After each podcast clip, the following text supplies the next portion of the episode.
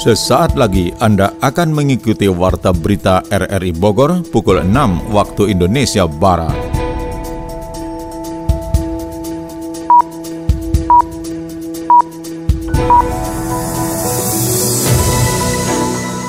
Selamat pagi, saudara, kita kembali bersua lewat Warta Berita Senin 24 September 2023. Siaran ini juga dapat Anda dengarkan melalui audio streaming RRI Playgo dan dapat Anda dengarkan kembali lewat podcast kami di Spotify, Anchor, Podtail, dan Google Podcast.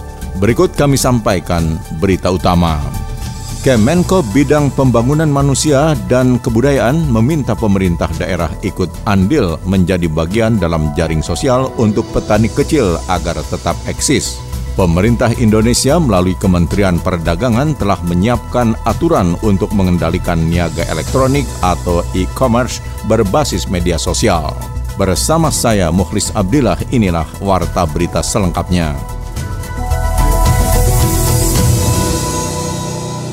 Saudara, Kemenko Bidang Pembangunan Manusia dan Kebudayaan meminta pemerintah daerah ikut andil menjadi bagian dalam jaring sosial untuk petani kecil agar tetap eksis. Berikut catatan Yofri Haryadi. Menopang ketahanan pangan nasional tidak selamanya bertumpu pada peningkatan hasil komoditas yang dihasilkan, baik petani dan nelayannya saja. Akan tetapi, faktor pemuliaan terhadap pelaku di level yang paling bawah tersebut banyak diabaikan. Hal tersebut disampaikan Profesor Nunung Nuryantono, Deputi Bidang Koordinasi Peningkatan Kesejahteraan Sosial Kemenko PMK RI dalam Rembuk Tani dan Nelayan yang berlangsung di Tani dan Nelayan Center IPB University Dramaga Bogor. Terkait petani dan nelayan yang bukan pekerja upah, Kementerian Pusat meminta kepada pemerintah daerah ikut andil menjadi bagian dalam jaring sosial untuk petani kecil agar tetap eksis. Perlindungan sosial itu ada ketenagakerjaan dan kesehatan. Nah, kalau untuk ketenagakerjaan, PEM itu sudah jelas di indranya Pemda tingkat 1, tingkat 2 mengoptimalkan dengan juga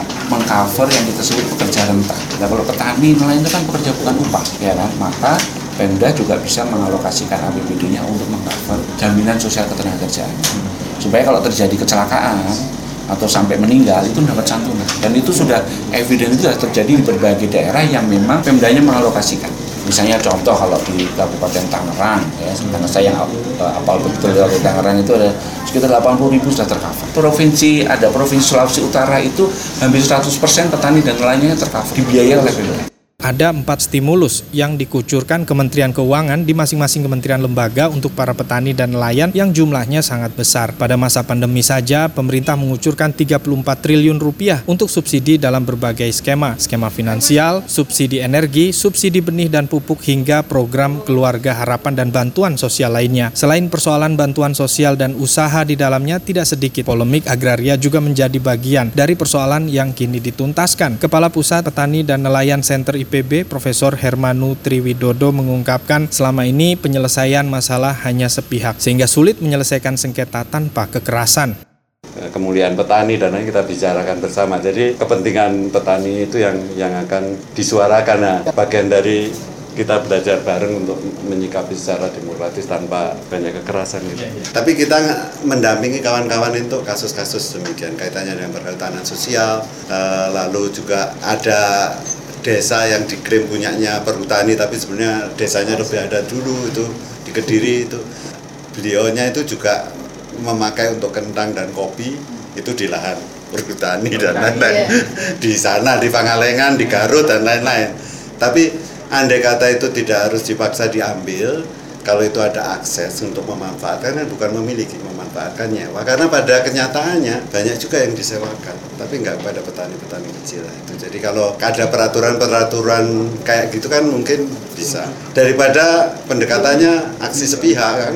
Di sisi lain, teknologi benih, bibit, dan pupuk serta teknologi informasi sudah banyak dikuasai oleh para petani di lapangan. Sayangnya, pemain dalam lingkar agribisnis di dalam negeri hanya bertumpu bisnis dan pasca produksinya saja, sehingga penguasaan pasar dan harga komoditas hanya dinikmati di sektor hilirnya saja, sehingga petani dan nelayan saat ini masih belum menjadi bagian dalam skema industri agrobisnis secara menyeluruh.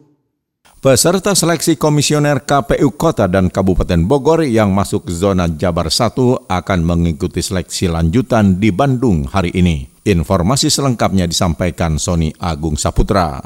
Peserta seleksi komisioner KPU untuk wilayah kota dan Kabupaten Bogor yang masuk dalam zona 1 akan mulai mengikuti seleksi tertulis CAT Senin pagi di Bandung. Kemudian seleksi juga akan berlanjut pada hari Selasa dengan adanya tes psikologi bagi semua peserta yang sudah lolos dalam tahap seleksi administrasi. Ketua Tim Pansel Komisioner KPU Wilayah Jabar 1 Raden Mihradi menjelaskan, berdasarkan peraturan Komisi Pemilihan Umum KPU nomor 4 tahun 2023, seleksi anggota Komisi Pemilihan Umum Provinsi dan Komisi Pemilihan Umum Kabupaten Kota khususnya di pasal 24 bahwa tim seleksi bersama KPU dalam melakukan tahapan seleksi tertulis bagi calon anggota KPU Provinsi. Selanjutnya pasal 25 disebutkan materi tertulisnya itu adalah mengenai Pancasila, Undang-Undang Dasar 1945, Negara Kesatuan Republik Indonesia, Bhinneka Tunggal Ika, Ketatanegaraan, Kepemiluan, Kepartaian, dan Kelembagaan Penyelenggara Pemilu. Kemudian hal tersebut yang nantinya dilakukan dengan sistem seleksi tertulis yang dilakukan bersama antara tim seleksi dengan KPU RI dan hasilnya dari seleksi tertulis untuk menentukan di tahapan selanjutnya. Berdasarkan peraturan Komisi Pemilihan Umum nomor 4 tahun 2023, seleksi anggota Komisi Pemilihan Umum Provinsi dan Komisi Pemilihan Umum Kabupaten Kota, khususnya di pasal 24, bahwa tim seleksi bersama dengan KPU dalam hal ini melakukan tahapan seleksi tertulis bagi bakal calon anggota KPU Provinsi, KPU Kabupaten Kota yang lulus penelitian administrasi. Dan di pasal 25 disebutkan materi tertulisnya itu adalah mengenai Pancasila, Undang-Undang Dasar tahun 1945, Negara Kesatuan Republik Indonesia, Bhinneka Tunggal Ika, Ketatanegaraan, Kepemiluan, Kepartaian, dan Kelembagaan Penyelenggara Pemilu. Nah, inilah yang kemudian yang nanti akan dilakukan dengan sistem seleksi tertulis yang dilakukan bersama antara tim seleksi dengan KPU RI. Dan nanti hasil dari seleksi tertulis itu untuk menentukan tahapan selanjutnya. Kemudian, menurut Mihradi, tim pansel komisioner KPU menjamin bahwa kerahasiaan dan semua dokumen dilakukan sesuai dengan standar akuntabilitas. Dan insya Allah kami menjamin bahwa kerahasiaan dan semua dokumen dilakukan sesuai dengan standar akuntabilitas yang seharusnya. Dan ini dilakukan di tempatnya di UPI di Bandung. Masyarakat dapat memantau dan mengawasi serta memberikan masukan kepada tim panitia seleksi jika dianggap adanya ketidaksesuaian antara aturan dan pelaksanaan. Dinas PU Kabupaten Sukabumi berjanji segera menindaklanjuti keluhan warga untuk memperbaiki akses jalan yang rusak November mendatang. Catatan selengkapnya disampaikan Adi Fajar.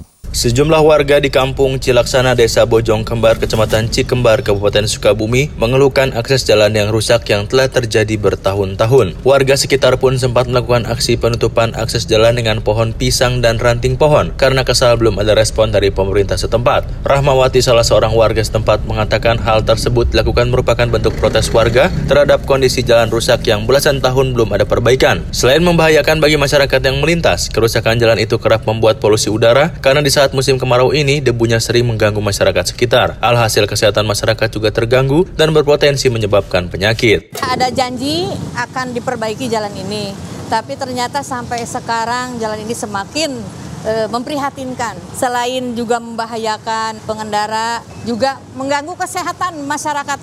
Banyak juga yang kecelakaan. Kalau kemarau, ini debunya tuh sampai nggak karuan. Masuk ke rumah-rumah, jemuran tidak bisa menjemur baju di pinggir jalan. Tidak bisa, pokoknya sangat memprihatinkan.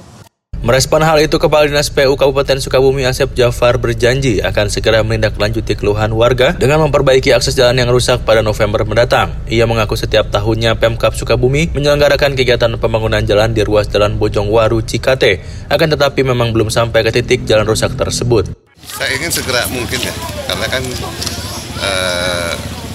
anggaran itu kan tidak langsung dalam, karena ada tahapannya harus dilalui secara aturan. Ya benar-benar November itu bisa mulai.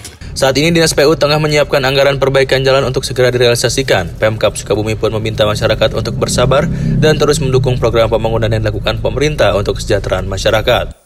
Pemerintah Indonesia melalui Kemendikbudristek kembali memberikan kesempatan bagi mahasiswa internasional belajar seni, budaya, dan bahasa Indonesia di perguruan tinggi mitra Dharma Siswa. Program Dharma Siswa dimulai sejak 1974 dan mendukung pertukaran budaya serta pendidikan antar bangsa. Dengan memberikan beasiswa 10 hingga 12 bulan untuk belajar seni, budaya, dan bahasa Indonesia kepada mahasiswa internasional, pemerintah berharap para peserta Dharma Siswa akan menjadi duta budaya Indonesia di negaranya masing-masing. PLT Kabiro Kerjasama dan Hubungan Masyarakat Kemendikbudristek Anang Ristanto berharap program tersebut dapat terus membangun duta budaya Indonesia di seluruh dunia dan menjaga eksistensi budaya Indonesia di mata dunia. Menurutnya, semangat gotong royong menjadi dasar penyelenggaraan program Dharma Siswa. Selain Kemendikbudristek, berbagai pihak turut mendukung program Dharma Siswa, mulai dari Kementerian Luar Negeri, Kementerian Hukum dan HAM, Kementerian Keuangan, hingga berbagai perguruan tinggi. Semua pihak bekerja sama untuk memberikan pengalaman terbaik kepada mahasiswa internasional yang berpartisipasi dalam program Dharma Siswa.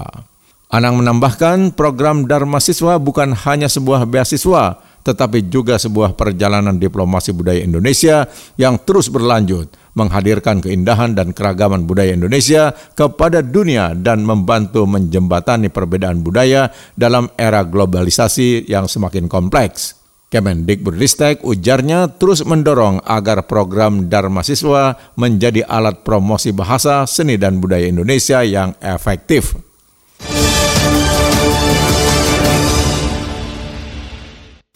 Dinas Kesehatan Kabupaten Cianjur membentuk tim untuk meneliti penyebab satu keluarga pengidap Parkinson di Kampung Sumedang, Desa Bojongkasih, Kecamatan Kadupandak. Adi Fajar menurunkan catatannya.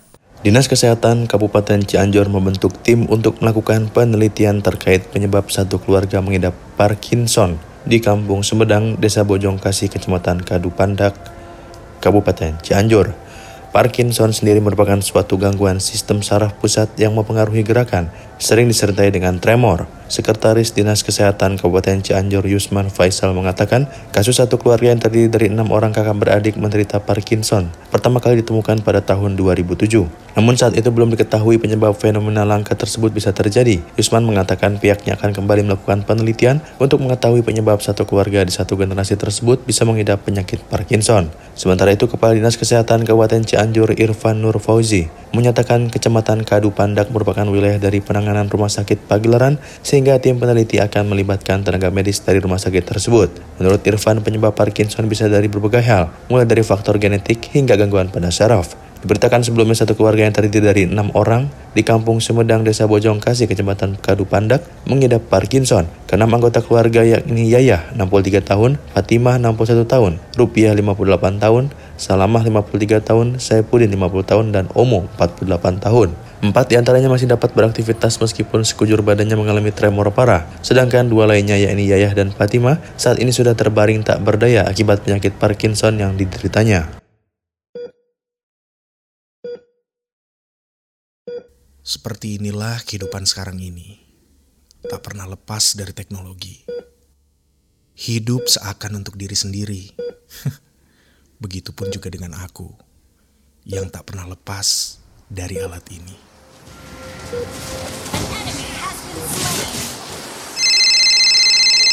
Halo, Nak. Ya, halo, Ibu. Ibu gimana sih? Kan aku lagi main game nih. Jangan ditelepon dulu lah. Pengen tahu kabar kamu, Nak, di sana. Gimana kabar kamu? Kuliah kamu? Baik-baik aja, Bu. Ah, lagian aku udah gede. Ngapain sih ditanya-tanya? Ah, ganggu aja. Aku lagi jalan nih, mau ke kosan. Udah ya, nanti aja teleponnya. Udah, hati-hati ya, Nak. Kabarin Ibu, kau udah sampai. Bawel. Dimanapun dan kapanpun aku berada, alat ini yang selalu bersamaku. Hingga akhirnya, aku pun diingatkan.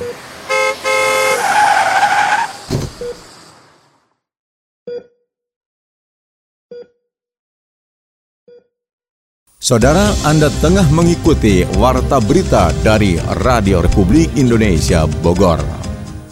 Saudara, ikon kota Bogor, Rusa Bogor atau Rubo, keberadaannya dimaksudkan dapat meningkatkan perekonomian masyarakat dengan cara mengkreasikan berbagai kerajinan bertemakan Rubo oleh masyarakat kota hujan.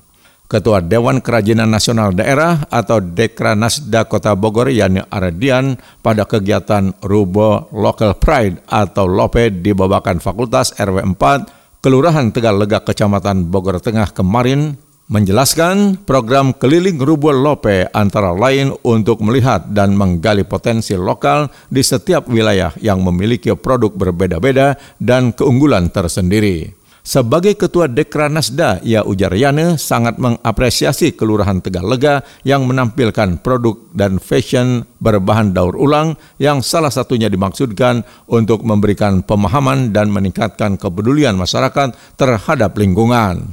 Lingkungan, kata Yana, menjadi isi utama yang harus menjadi kesadaran bagi anak muda maupun orang tua.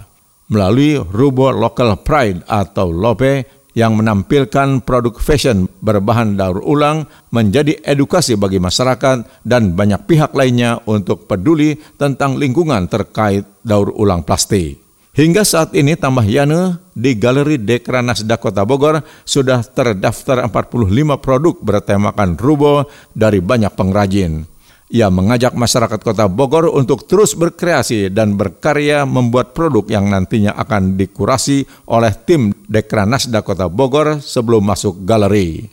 Sementara kepada yang belum memenuhi standar akan terus dibina oleh perangkat daerah terkait.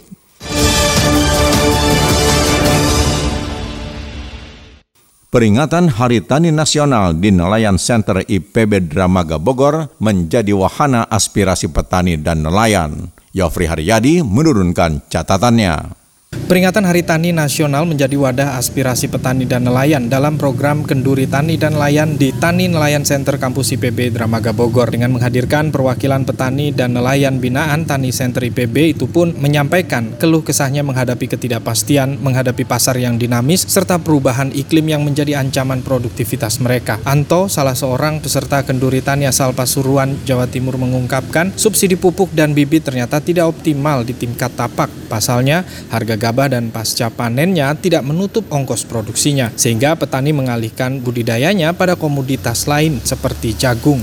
Jumlah pupuk berkurang atau apa, itu tidak bagi masalah bagi kami. Tapi yang masalah itu adalah teman-teman yang tidak pernah tahunya hanya otodidak, akhirnya apa? Pupuknya jatahnya segitu, kurang ya udah tambahin lagi. Saat ini carut-marut sebenarnya. Kalau hortikultura, kami berharap kayak seperti tanam pangan, Pak. Jangan HET, tapi harga pembelian paling ke bawah. Karena kalau HET nanti belinya di petani itu di bawah harga produksi. Contoh jagung biaya produksi 38, hari ini harga jagung 55, itu masih anpan. Beberapa berpendapat subsidi yang diberikan akan lebih maksimal dikucurkan pemerintah pada pasca produksi, seperti menaikkan harga eceran tertinggi untuk gabah, jagung, dan sejenisnya. Subsidi benih dan pupuk tanpa ada kontrol yang baik, tidak tepat sasaran, dan hanya dimanfaatkan sebagian oknum saja. Seperti diungkapkan petani wanita asal Gunung Kidul, Yogyakarta, Suparjiem. Ternyata dalam pendistribusian alat dan mesin pertanian Alsintan yang hanya diberikan pada kelompok tani laki-laki saja, padahal peran wanita tani sangat dominan pada level budidaya di tingkat tapak. Ya, ini dalam arti kami tidak bisa mengakses di Alsintan itu karena kebetulan kami pengurus kelompok perempuan. UMKM itu kebanyakan perempuan, jarang yang laki-laki. Itu hanya peralatan yang sifatnya ringan-ringan saja. Jadi kalau umpamanya KWT itu mau mengakses kultivator, mau mengakses bantuan kapal, itu nggak bisa. Yang bisa itu kelompok laki-laki. Kalau yang kelompok perempuan itu bisanya hanya peralatan untuk produksi. Itu aja, hanya terbatas. Begitupun dengan Sarif, nelayan asal Pelabuhan Ratu, Sukabumi, yang menyayangkan subsidi BBM untuk nelayan ternyata tidak mempengaruhi tingkat pendapatan mereka ketika berlayar. BBM subsidi yang mereka dapat dari SPBU harus dijemput dengan ongkos dan biaya yang tinggi. Sementara hasil tangkapan ikan mereka fluktuatif dan memicu hutang serta pinjaman. Untuk dalam tahapan perizinan rekomendasi untuk subsidi sudah bagus, tapi karena ada yang menyalahgunakan sehingga seringkali kita tidak kebagian karena sudah diambil sama yang oknum tadi seperti itu. Mungkin dari sisi pengawasan untuk BBM itu kan bagi nelayan kecil yang memang layak untuk subsidi BBM. Di nelayan kami juga akan ada yang nelayan pekerja yang kerjanya di kapal-kapal besar. Itu poin penting itu bagi kami adalah perjanjian kerjanya yang selama ini melalui kegiatan kenduri petani dan nelayan dengan tajuk memperkokoh kedaulatan dan ketahanan pangan nasional, suara petani tidak boleh mati dan menjadi kajian bagi calon pemimpin di Republik ini meneruskan dan mengevaluasi kebijakan dalam keberlanjutan petani dan nelayan yang lebih baik. Pemerintah Indonesia melalui Kementerian Perdagangan telah menyiapkan aturan untuk mengendalikan niaga elektronik atau e-commerce berbasis media sosial. Itulah antara lain info ekonomi yang selengkapnya disampaikan Adi Fajar. Presiden Joko Widodo mengatakan dampak bisnis yang dilakukan platform sosial media salah satunya TikTok Shop membuat omset pedagang pasar dan UMKM anjlok. Jokowi mengatakan seharusnya media sosial tidak turut dijadikan untuk platform bisnis. Jokowi menegaskan bahwa pemerintah Indonesia melalui Kementerian Perdagangan telah menyiapkan aturan untuk mengendalikan niaga elektronik atau e-commerce berbasis media sosial. Regulasi yang sedang dirancang akan mengatur fungsi aplikasi sebagai media sosial dan platform perdagangan atau media ekonomi. Jokowi mengatakan aturan sudah disiapkan oleh lintas Kementerian dan menunggu pengesahan di Kementerian Perdagangan. Sebelumnya, pemerintah melalui Kementerian Perdagangan menyatakan bahwa TikTok Shop tidak dilarang di Indonesia, akan tetapi bakal ada aturan yang setara dengan platform lainnya. Direktur Jenderal Perdagangan Dalam Negeri Kementerian Perdagangan Isikari mengatakan, aturan detail mengenai aktivitas bisnis TikTok Shop akan masuk dalam revisi Permendag Nomor 50 Tahun 2020 tentang ketentuan perizinan usaha, periklanan, pembinaan dan pengawasan pelaku usaha dalam perdagangan melalui sistem elektronik. Seiring perkembangan zaman, seluruh negara anggota Majelis Sastra Asia Tenggara atau MASTERA mengalami problema yang hampir sama. Minat dan kecintaan generasi muda di kawasan Asia Tenggara terhadap sastra kian menurun sehingga mengakibatkan penurunan jumlah sastrawan muda, khususnya kritikus sastra. Menyadari realitas tersebut, seluruh negara anggota MASTERA dalam sidang ke-27 menyepakati pengembangan MASTERA yang lebih adaptif terhadap perkembangan zaman. Upaya itu dilakukan agar sastra lebih dikenal oleh generasi muda dan dapat menumbuhkan bibit-bibit sastrawan muda yang aktif, kreatif, dan mumpuni pada masa depan. Agenda utama sidang ke-27 Majelis Sastra Asia Tenggara atau MASTERA adalah menindaklanjuti hasil putusan Musyawarah Sekretariat MASTERA 2023. Dalam sidang tersebut, para delegasi menyampaikan keprihatinannya terhadap kondisi sastra di kawasan Asia Tenggara saat ini. Minat dan kecintaan generasi muda terhadap sastra kian luntur dan MASTERA hanya dikenal oleh kalangan terbatas. Kepala Badan Pengembangan dan Pembinaan Bahasa, Badan Bahasa Aminuddin Aziz, berharap melalui sidang ke-27 seluruh negara anggota MASTERA dapat berdiskusi untuk mencari solusi dan bervisi bersama untuk mengenalkan MASTERA kepada generasi muda sekaligus menumbuhkan bibit-bibit sastrawan muda yang kreatif, aktif, dan mumpuni. Sidang ke-27 MASTERA digelar di Jakarta pada 21 hingga 23 September ini diikuti 38 peserta dari Indonesia, Malaysia, Brunei Darussalam, dan Singapura.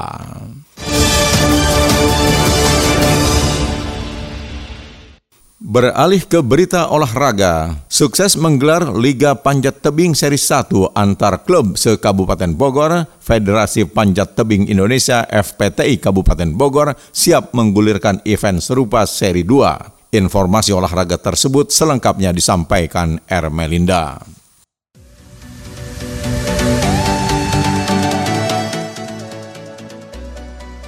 Sukses menggelar Liga Panjat Tebing Seri 1 antar klub se-Kabupaten Bogor beberapa waktu lalu, kini Federasi Panjat Tebing Indonesia FPTI Kabupaten Bogor bersiap menggulirkan event serupa atau Liga Panjat Tebing Seri kedua. Ketua FPTI Kabupaten Bogor Trianturangga mengatakan saat ini jajaran pengurus FPTI akan segera membahas persiapan jadwal dan pelaksanaan Liga Panjat Tebing antar klub anggota FPTI se-Kabupaten Bogor. Trianturangga optimis dari event Laga Panjat Tebing antar klub ini nantinya akan menjadi motivasi semua klub anggota FPTI Kabupaten Bogor untuk fokus melakukan pembibitan dan pembinaannya. Jadi ini pertama kali di Bogor maupun di Indonesia sebenarnya yang mempertandingkan klubnya, bukan sirkuit untuk atletas saja, karena kami mengharapkan nanti dari klub-klub ini dihasilkan atlet-atlet yang berkualitas, jadi ada pembagian pembinaan. Hanya memang kan ini butuh persiapan dari klub. Kita evaluasi setelah ini untuk lanjut di sesi kedua dan di sesi ketiga. Di samping itu, Sekretaris Dinas Pemuda dan Olahraga ini skuad panjat tebing Kabupaten Bogor yang akan tampil pada Pekan Olahraga Provinsi Porprov Jawa Barat 2026 berasal dari rangkaian Liga Panjat Tebing ini yang akan digelar setiap tahun sebanyak 3 seri. Sementara itu, klub panjat tebing Kabupaten Bogor Young Climbers yang menjadi juara umum pada event Liga Panjat Tebing 1 turut mempersiapkan diri jelang Liga Panjat Tebing Seri 2. Iqbal selaku Ketua Young Climbers menjelaskan persiapan para atletnya. Saat ini menurut Iqbal mempertahankan juara yang sangat sulit karena terlihat dari klub lain sejumlah persiapannya pun cukup matang. Iya, Liga 2. Kalau kita dari klub, kebetulan Liga 1-nya kita juara umumnya dengan perolehan medali 6 medali dari 8 medali yang direbutkan. Jadi untuk Liga 2 kita pastikan kita juga turun semuanya. Kita di members tuh ada sekitar 25-an. Iqbal juga mengaku sangat bangga dan semua elemen Federasi Panjat Tebing Indonesia Kabupaten Bogor sepakat Liga Panjat Tebing Antar Klub sebagai sejarah baru dunia panjat tebing di Indonesia yang tercipta di Kabupaten Bogor.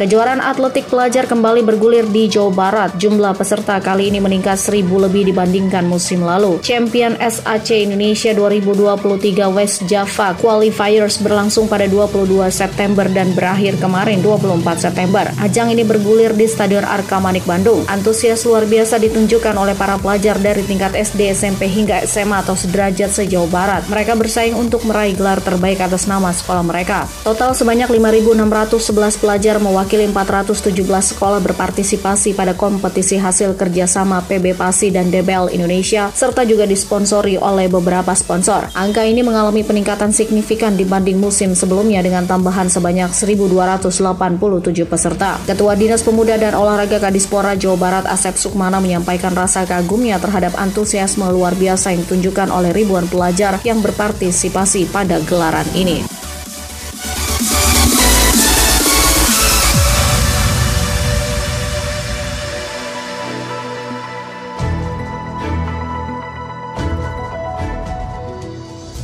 Saudara, informasi olahraga tadi sekaligus menutup perjumpaan kita lewat Warta Berita RRI Bogor pagi ini. Sekali lagi kami sampaikan berita utama. Kemenko Bidang Pembangunan Manusia dan Kebudayaan meminta pemerintah daerah ikut andil menjadi bagian dalam jaring sosial untuk petani kecil agar tetap eksis. Pemerintah Indonesia melalui Kementerian Perdagangan telah menyiapkan aturan untuk mengendalikan niaga elektronik atau e-commerce berbasis media sosial. Siaran ini dapat Anda dengarkan kembali melalui podcast kami di Spotify, Anchor, Podtail, dan Google Podcast. Saya Mukhlis Abdillah merangkap Desk Editor bersama penata teknik Jerry Aditya mengucapkan terima kasih atas kebersamaan Anda. Selamat pagi.